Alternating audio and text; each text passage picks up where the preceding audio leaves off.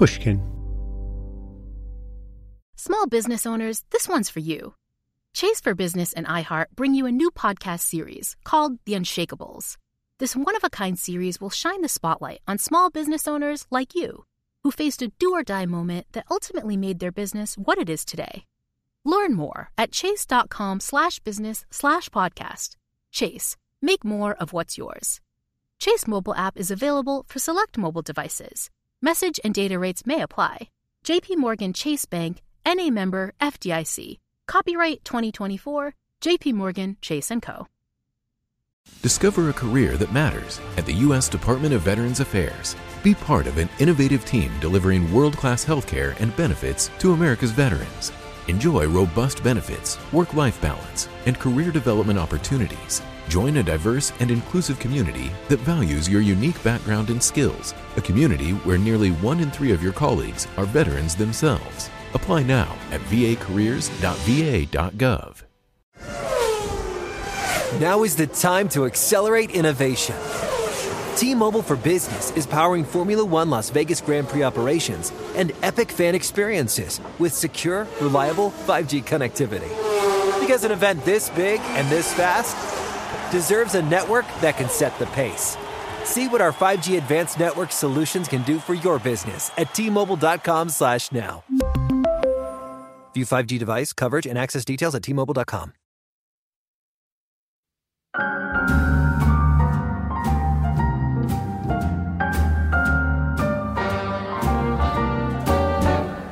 Friday night at the Hyatt Regency, one of Kansas City's most popular dates since the hotel opened just a year earlier.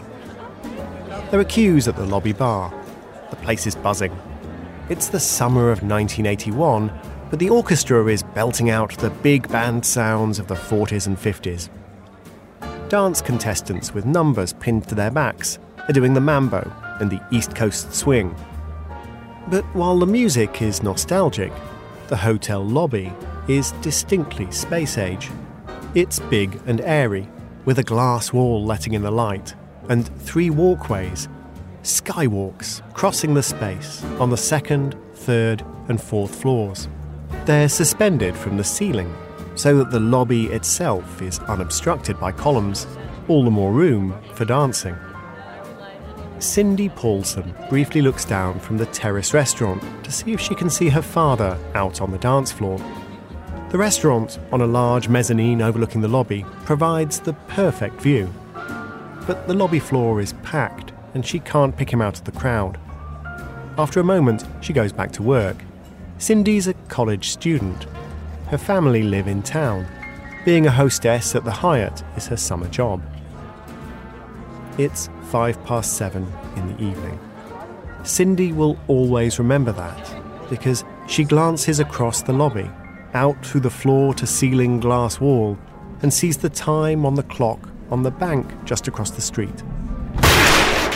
Then there's a sharp crack, clearly audible even above the music and the loud buzz of conversation. Cindy's eyes refocus from the distant clock to the skywalks in front of her. But she can't believe what she's seeing. I'm Tim Harford, and you're listening to Cautionary Tales.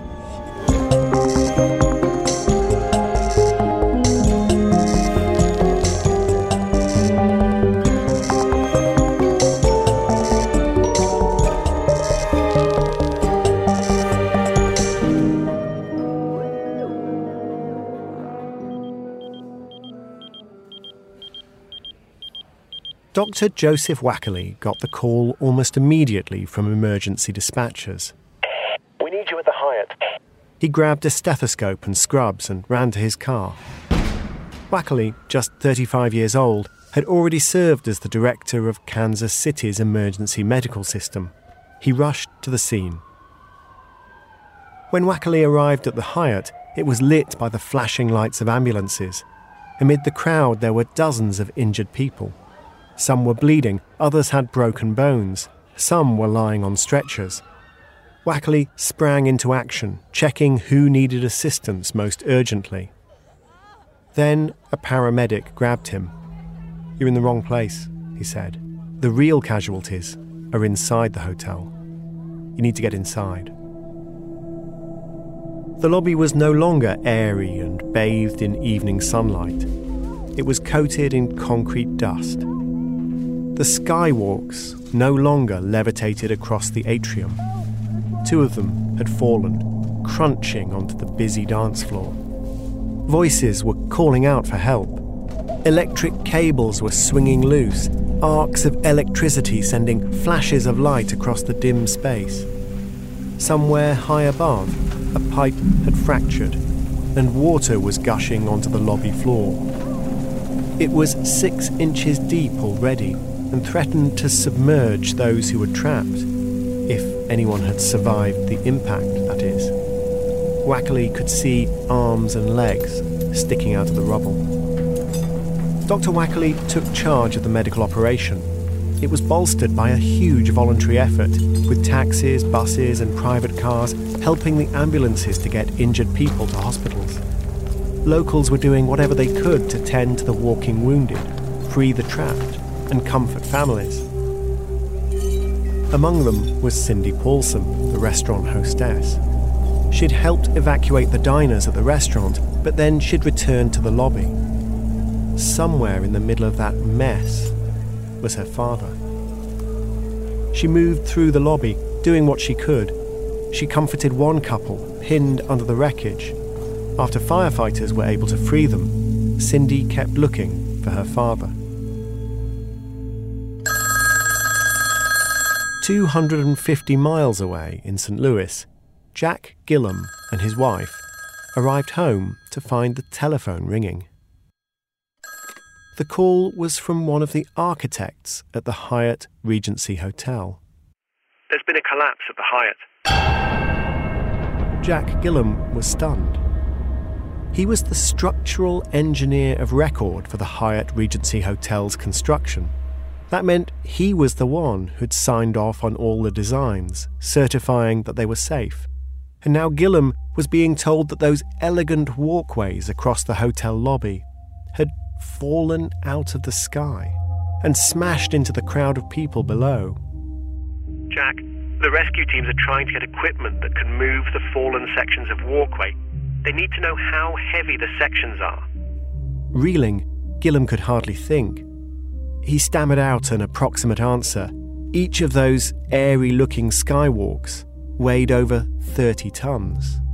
A single walkway section weighed about 8 tons they were going to need cranes. Gillum managed to charter a plane and fly over, arriving a few hours into the rescue effort. Whatever he expected to see, the disaster was worse.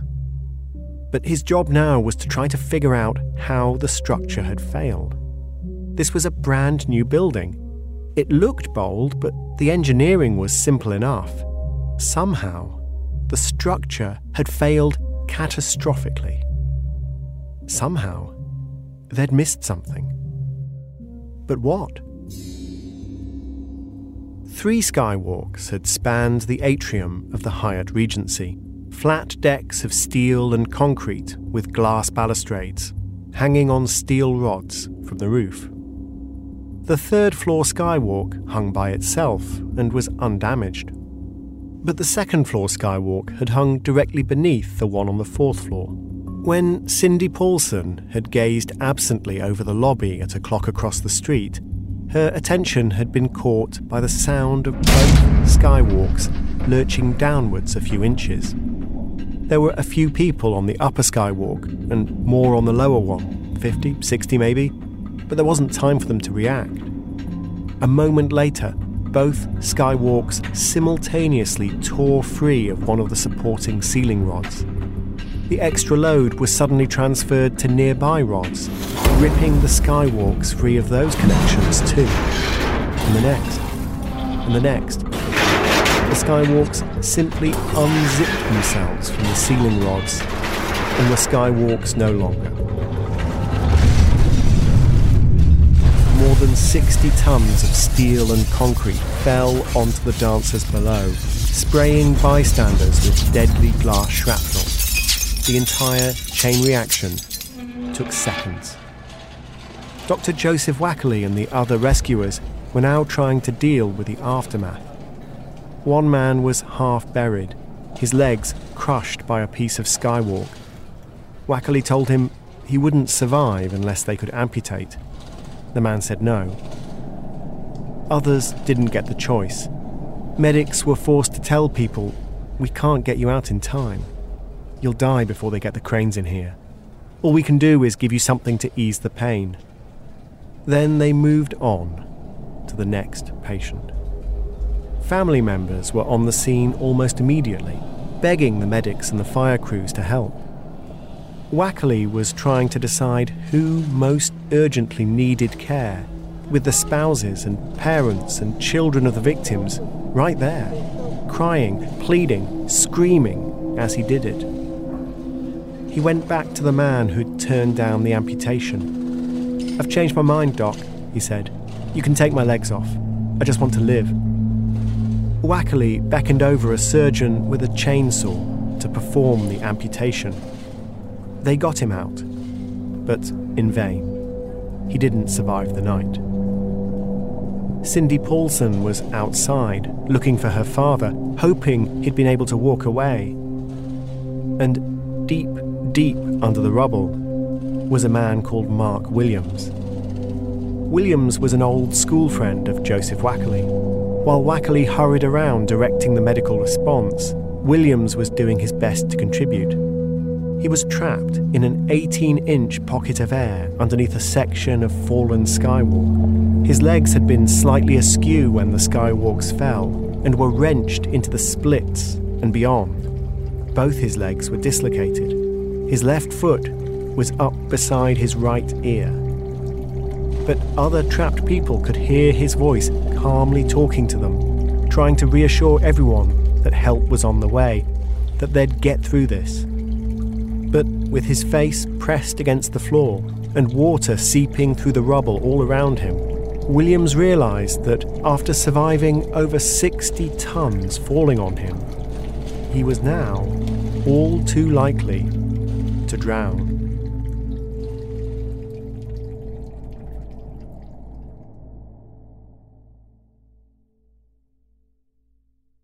Business owners, this one's for you. Chase for Business and iHeart bring you a new podcast series called The Unshakables. This one of a kind series will shine the spotlight on small business owners like you who faced a do or die moment that ultimately made their business what it is today. Join hosts Ben Walter, CEO of Chase for Business, and Tanya Nebo, a lawyer and business consultant, on these storytelling journeys of trials, tribulations, and triumphs that hinged on a single event, a split second decision, or even a stroke of luck. Whether the story is about a warehouse going up in flames or a former partner stealing a whole roster of clients, each episode will showcase the grit, determination, and resourcefulness a small business owner needed to turn a pivotal situation into a springboard for success. Listen to the Unshakables now and learn more at chase.com slash business slash podcast. Chase, make more of what's yours. Chase mobile app is available for select mobile devices. Message and data rates may apply. JP Morgan Chase Bank, NA member FDIC, copyright 2024. JP Morgan Chase & Co. Witness the dawning of a new era in automotive luxury with a reveal unlike any other as Infiniti presents a new chapter in luxury, the premiere of the all-new 2025 Infiniti QX80.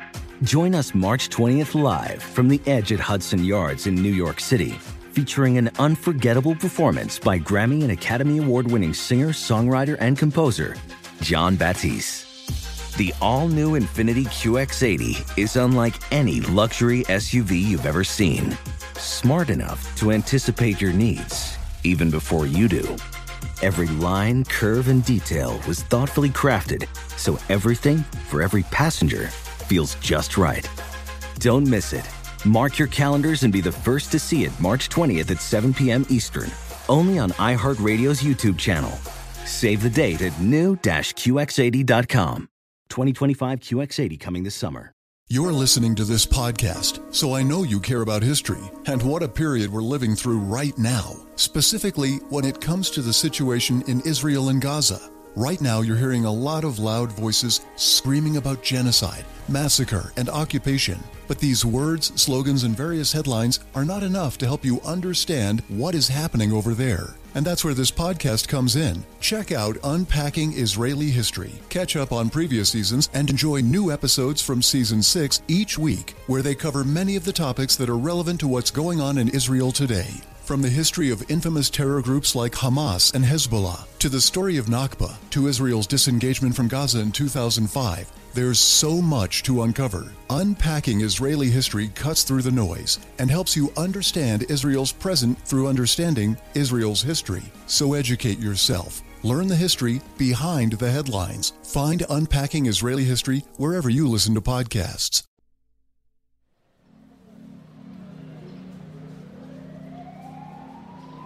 While the medics and the firefighters worked through the night, the structural engineer Jack Gillum wasn't getting any sleep either.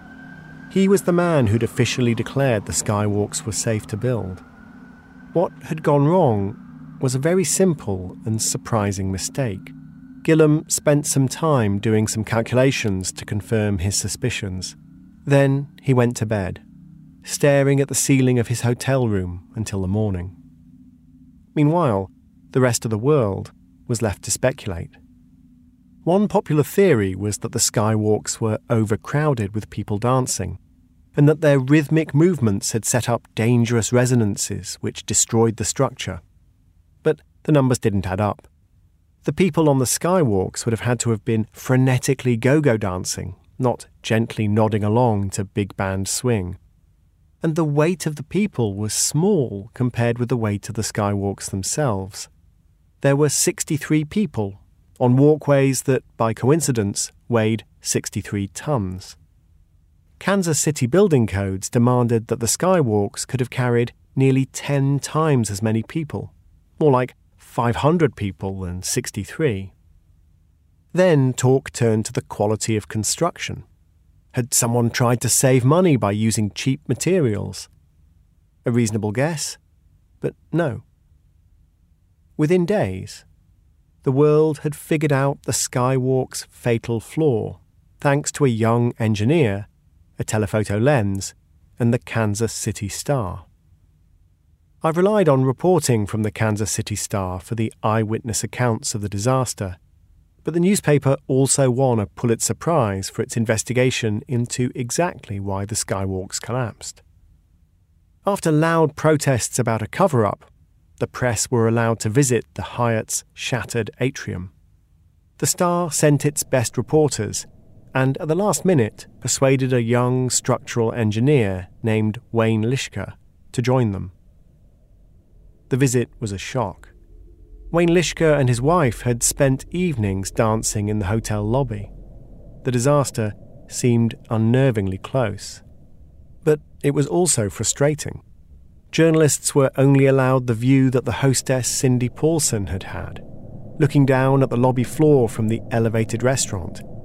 It wasn't close enough to see much.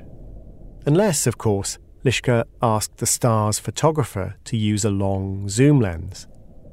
Even from a distance, Lischka could point out the details he wanted to see up close. Take a shot of that, he said. And that. And that.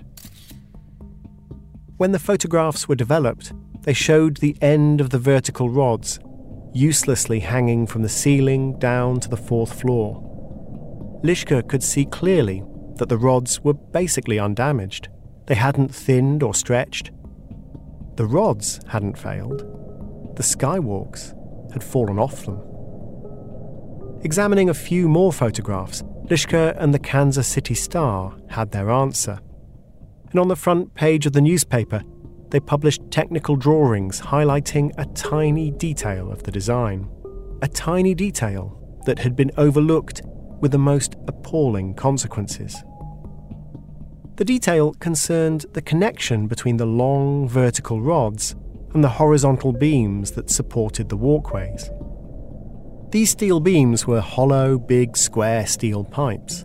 The vertical rods pierced each horizontal beam, and the beam was supported by a steel nut threaded onto each rod. The beam couldn't slide down the rod because the nut was in the way. That might sound flimsy, but in fact, a well designed steel nut could support a huge weight. Now, here comes the fatal detail. The original drawings for the skywalks showed both of them suspended from the same long rods. The fourth floor skywalk was supported by nuts halfway up each rod, and the second floor skywalk was fixed by nuts at the bottom of the same rods. But that is not what was built.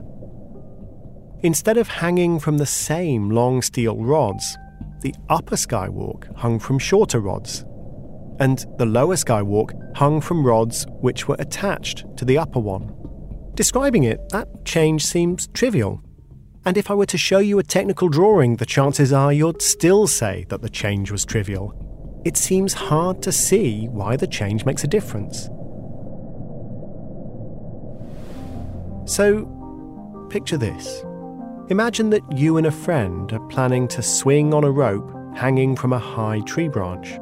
You'll hold on to a knot in the middle of the rope, and your friend will hold on to a knot near the bottom. But then you realise you don't have a long enough piece of rope. You've only got two shorter lengths. No problem, says your friend. She ties one length of rope, knotted at the bottom, around the tree branch. You swing from that rope, she says. Then she ties the other length firmly around your waist. I'll swing from this one. That isn't going to work, is it? Your grip was strong enough to support your own weight, but it's not strong enough to support both of you. It won't be long before your clasped hands lose their grip, slipping around the knot. And because your friend is hanging from a rope attached to you, when you fall, she'll fall too. The apparently trivial design change to the skywalks had the same fatal effect. Instead of two walkways hanging from the same set of rods, now the upper walkway was supporting its own weight and the weight of the lower skywalk too. For a year, the steel strained under double the intended weight, absolutely at the limit. What makes this an engineering tragedy rather than an engineering curiosity, was how finely balanced the skywalks were. Any weaker, and they would have collapsed during construction. Any stronger, and they might have lasted indefinitely. But they were just strong enough to stay aloft until one busy, buzzing Friday evening in the summer of 81, when hundreds of people danced underneath the skywalks and a few dozen more came to stand on them and watch. The first responders to the disaster were weeping in frustration as they tried to pry up the huge concrete slabs. People underneath were begging for help, but the standard rescue equipment was all but useless.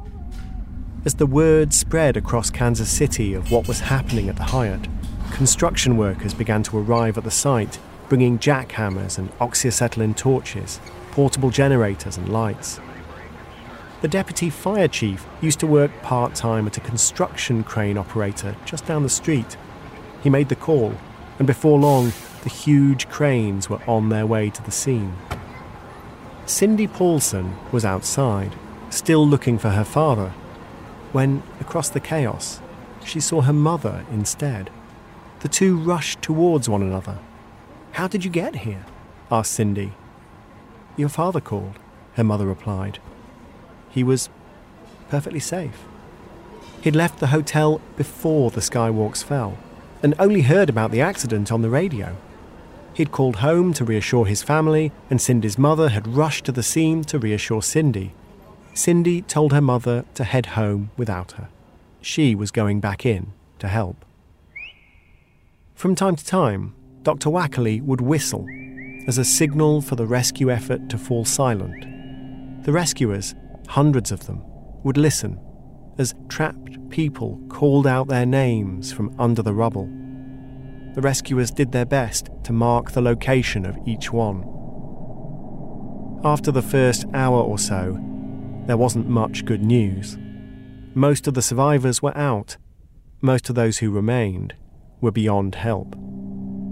But there was the occasional moment to lift the spirits. At two o'clock in the morning, a man, a woman, and a boy were pulled alive from an air pocket under the wreckage. Mark Williams, his legs wrenched around his ears, was still waiting. The water around him had receded, but the voices of those buried nearby had also fallen silent. At three in the morning, two massive cranes smashed through the atrium's beautiful glass wall, showering the shards across the blood and the dust on the floor. Those all too heavy concrete slabs were lifted a little, letting rescuers call in and shine their torches. The excited rescuers were now very close to Mark Williams, which posed new and unexpected risks. He could hear a jackhammer getting ever closer. Its chisel tip brushed his ribs, then stabbed down near his crotch. Shut the jackhammer off, you idiots! he yelled during a brief pause. They did. And a few minutes later, Mark Williams, twisted like a pretzel, but very much alive, was pulled out of the rubble. After that, there would be no more miracles. The rescuers had spent the night cutting through dead bodies to reach the living, trying to stabilize people with catastrophic injuries, digging out the spouses who died together as they danced. 18 married couples, and finding the body of 11 year old Pamela Coffey, the only child to die in the collapse. Dawn had broken when the cranes lifted the final fallen section of Skywalk. For some of the rescuers, it was the moment when the long struggle became too much to bear. There were 31 people underneath. Every single one of them was dead.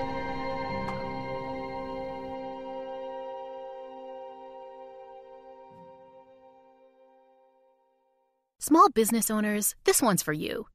Chase for Business and iHeart bring you a new podcast series called The Unshakables. This one of a kind series will shine the spotlight on small business owners like you who faced a do or die moment that ultimately made their business what it is today. Join hosts Ben Walter, CEO of Chase for Business, and Tanya Nebo, a lawyer and business consultant, on these storytelling journeys of trials, tribulations, and triumphs that hinged on a single event a split second decision, or even a stroke of luck. Whether the story is about a warehouse going up in flames or a former partner stealing a whole roster of clients, each episode will showcase the grit, determination, and resourcefulness a small business owner needed to turn a pivotal situation into a springboard for success. Listen to the Unshakables now and learn more at chase.com slash business slash podcast. Chase, make more of what's yours. Chase mobile app is available for select mobile devices. Message and data rates may apply. JP Morgan Chase Bank, NA member FDIC, copyright 2024. JP Morgan Chase & Co. Witness the dawning of a new era in automotive luxury with a reveal unlike any other as Infiniti presents a new chapter in luxury, the premiere of the all-new 2025 Infiniti QX80. Join us March 20th live from the edge at Hudson Yards in New York City, featuring an unforgettable performance by Grammy and Academy Award winning singer, songwriter, and composer, Jon Batiste. The all new Infiniti QX80 is unlike any luxury SUV you've ever seen. Smart enough to anticipate your needs, even before you do. Every line, curve, and detail was thoughtfully crafted so everything for every passenger feels just right. Don't miss it. Mark your calendars and be the first to see it March 20th at 7 p.m. Eastern, only on iHeartRadio's YouTube channel. Save the date at new-QX80.com. 2025 QX80 coming this summer. You're listening to this podcast, so I know you care about history and what a period we're living through right now, specifically when it comes to the situation in Israel and Gaza.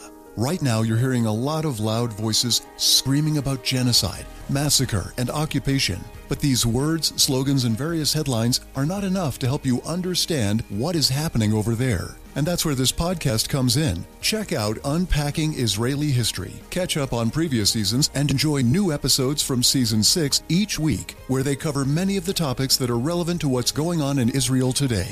From the history of infamous terror groups like Hamas and Hezbollah, to the story of Nakba, to Israel's disengagement from Gaza in 2005, there's so much to uncover. Unpacking Israeli history cuts through the noise and helps you understand Israel's present through understanding Israel's history. So educate yourself. Learn the history behind the headlines. Find Unpacking Israeli History wherever you listen to podcasts.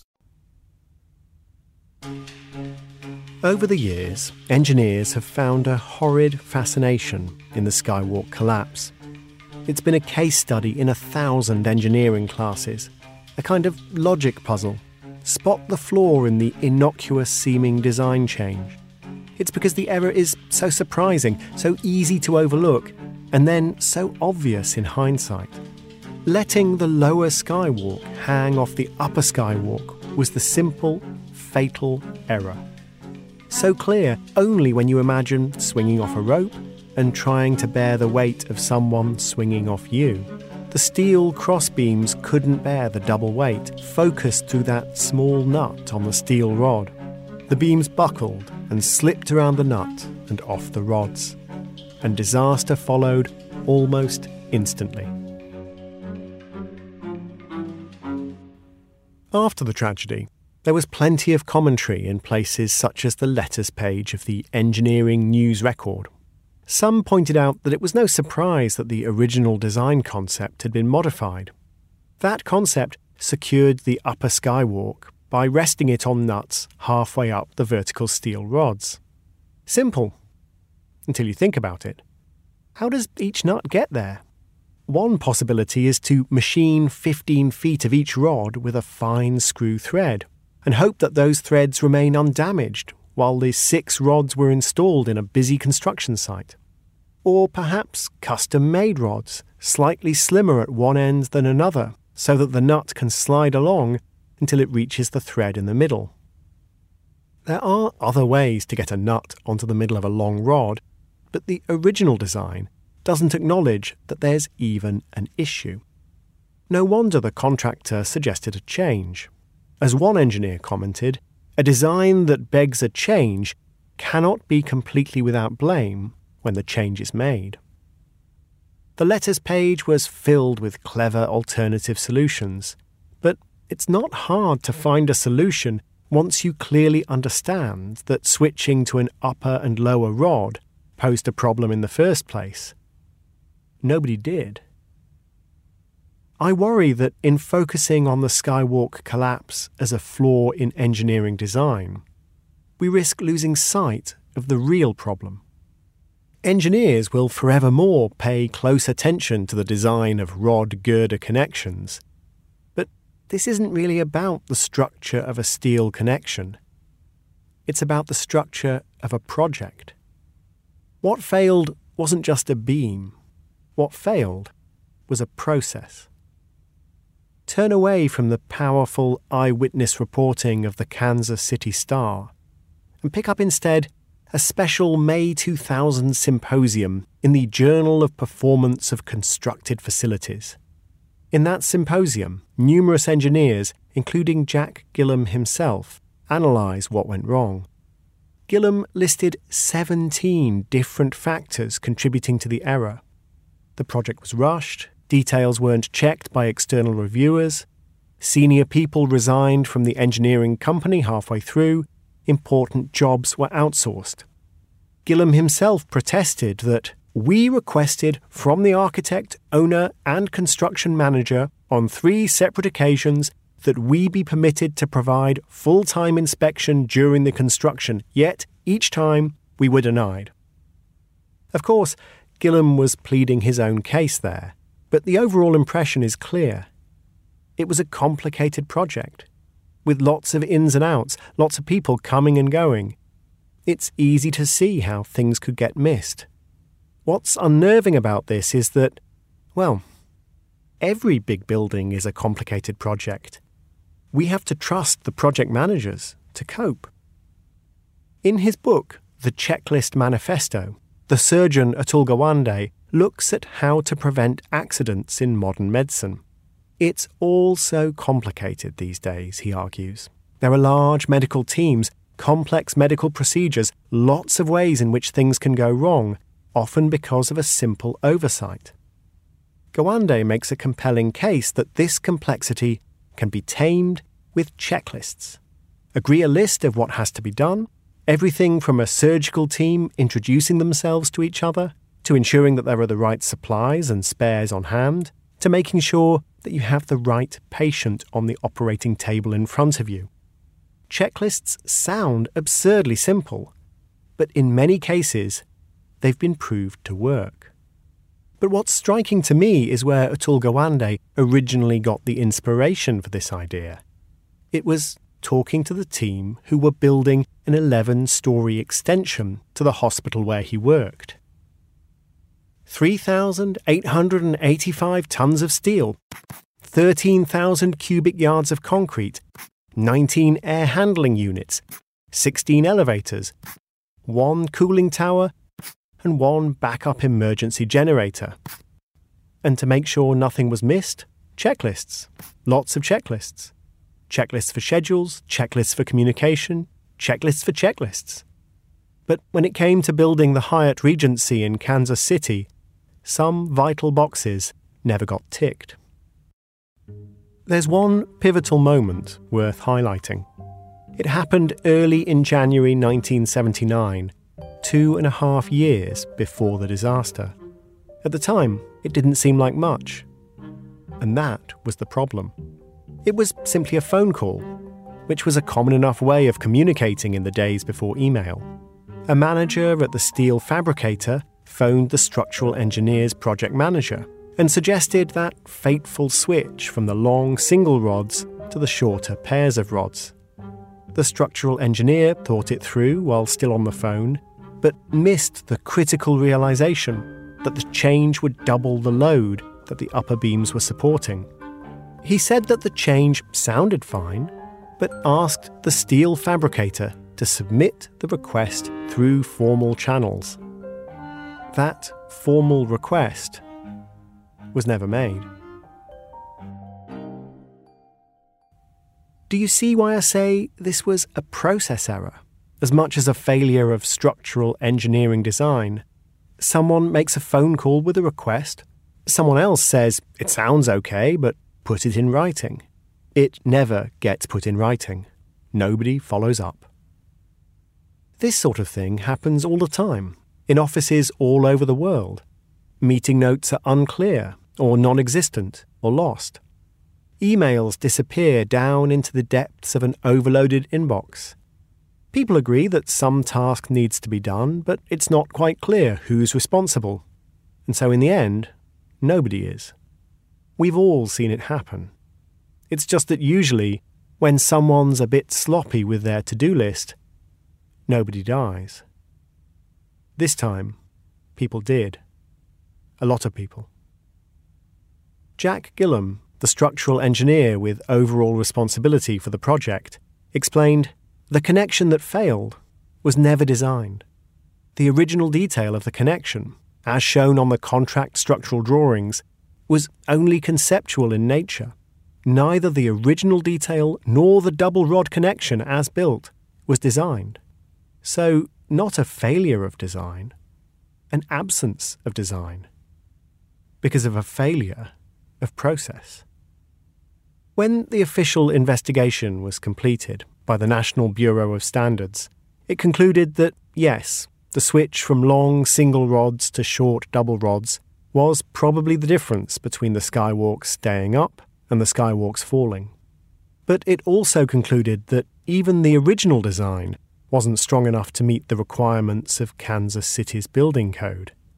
The original design would almost certainly not have collapsed, which, of course, is the important thing, but the original design was still too weak. Nobody ever seems to have checked that. And nobody had noticed. Not the structural engineers, not the steel fabricators, not the building inspectors. In the arguments and legal disputes that followed, the attorney representing the state licensing board said it wasn't a matter of doing something wrong. They just never did it at all. Nobody ever did any calculations to figure out whether or not the particular connection that held the skywalks up would work. It got built without anybody ever figuring out if it would be strong enough. It just slipped through the cracks. Literally true, of course. Under the tremendous weight of two skywalks, the nut ripped through the weakest point of the box beams, a welding seam that cracked open. Metaphorically true as well.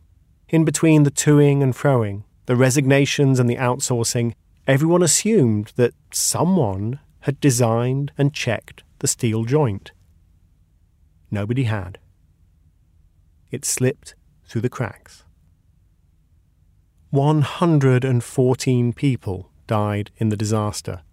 Almost 200 were injured. No criminal charges were filed, but Jack Gillum and one of his colleagues lost their license to practice in Missouri. Gillum spent his twilight years retelling the story of the collapse as a cautionary tale for other construction professionals. He often spoke to engineers about the disaster, hoping to scare the daylights out of them. The buck stops with me, he would tell them. That was my engineering seal on the plans. Student hostess Cindy Paulson spent that night at the Hyatt, helping with the rescue effort. It took a toll on her. Her grades, once outstanding, started to fall. She took time out of her studies to try to reset, but that didn't help either. She was later diagnosed with depression. But she got on with life and found a career selling real estate. She tries not to think too much about the Hyatt, but she can't help but get nervous on walkways. Mark Williams, the last person to be pulled out of the rubble alive, spent two months in hospital, much of it on dialysis because his kidneys had given up under the strain. He spent a further two years learning to walk again, a little unevenly, but not too bad. He gave an upbeat assessment to the Kansas City Star. We don't know what we can accomplish, what we can withstand, until we're tested. As a slogan for life, it's a good one. But it was never supposed to be a principle of engineering design. We rely on engineers to get things right on the drawing board. We don't expect to find out the hard way that 60 tons of steel and concrete are floating in the sky on a joint that nobody designed and nobody checked.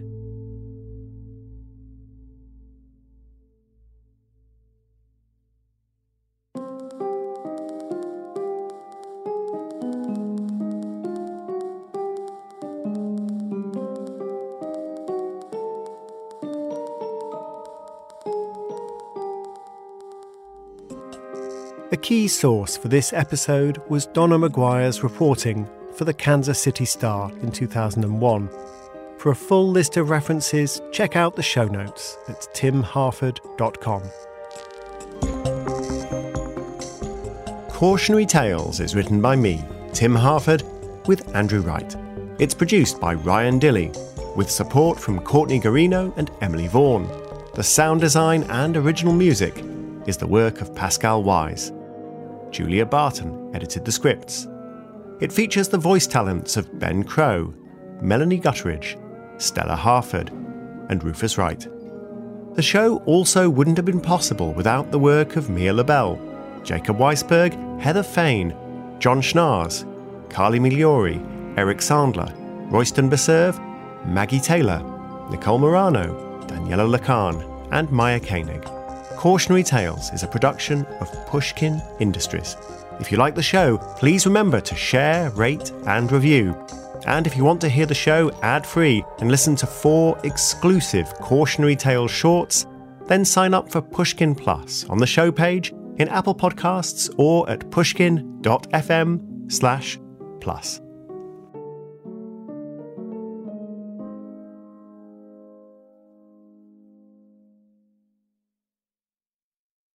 Discover a career that matters at the U.S. Department of Veterans Affairs. Be part of an innovative team delivering world class healthcare and benefits to America's veterans.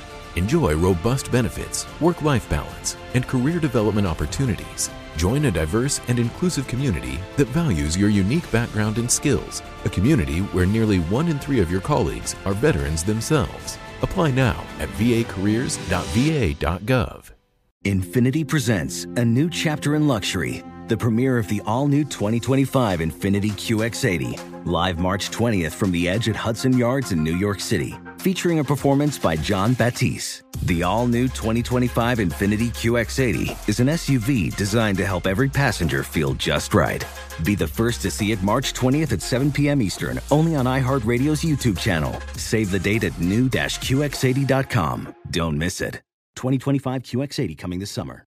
Do you have a digital mindset? Check out season three of This is Digital. Season three of This is Digital goes behind the scenes to reveal how digital trends show up in everyday decisions and actions, including driving profitable growth in enterprise software and how the new sports fan experience can drive revenue. Featuring guests like Chris D'Agostino of Databricks and Scott Crabill of Thoma Bravo. Check out the latest and greatest on season three of This is Digital and learn more at westmonroe.com.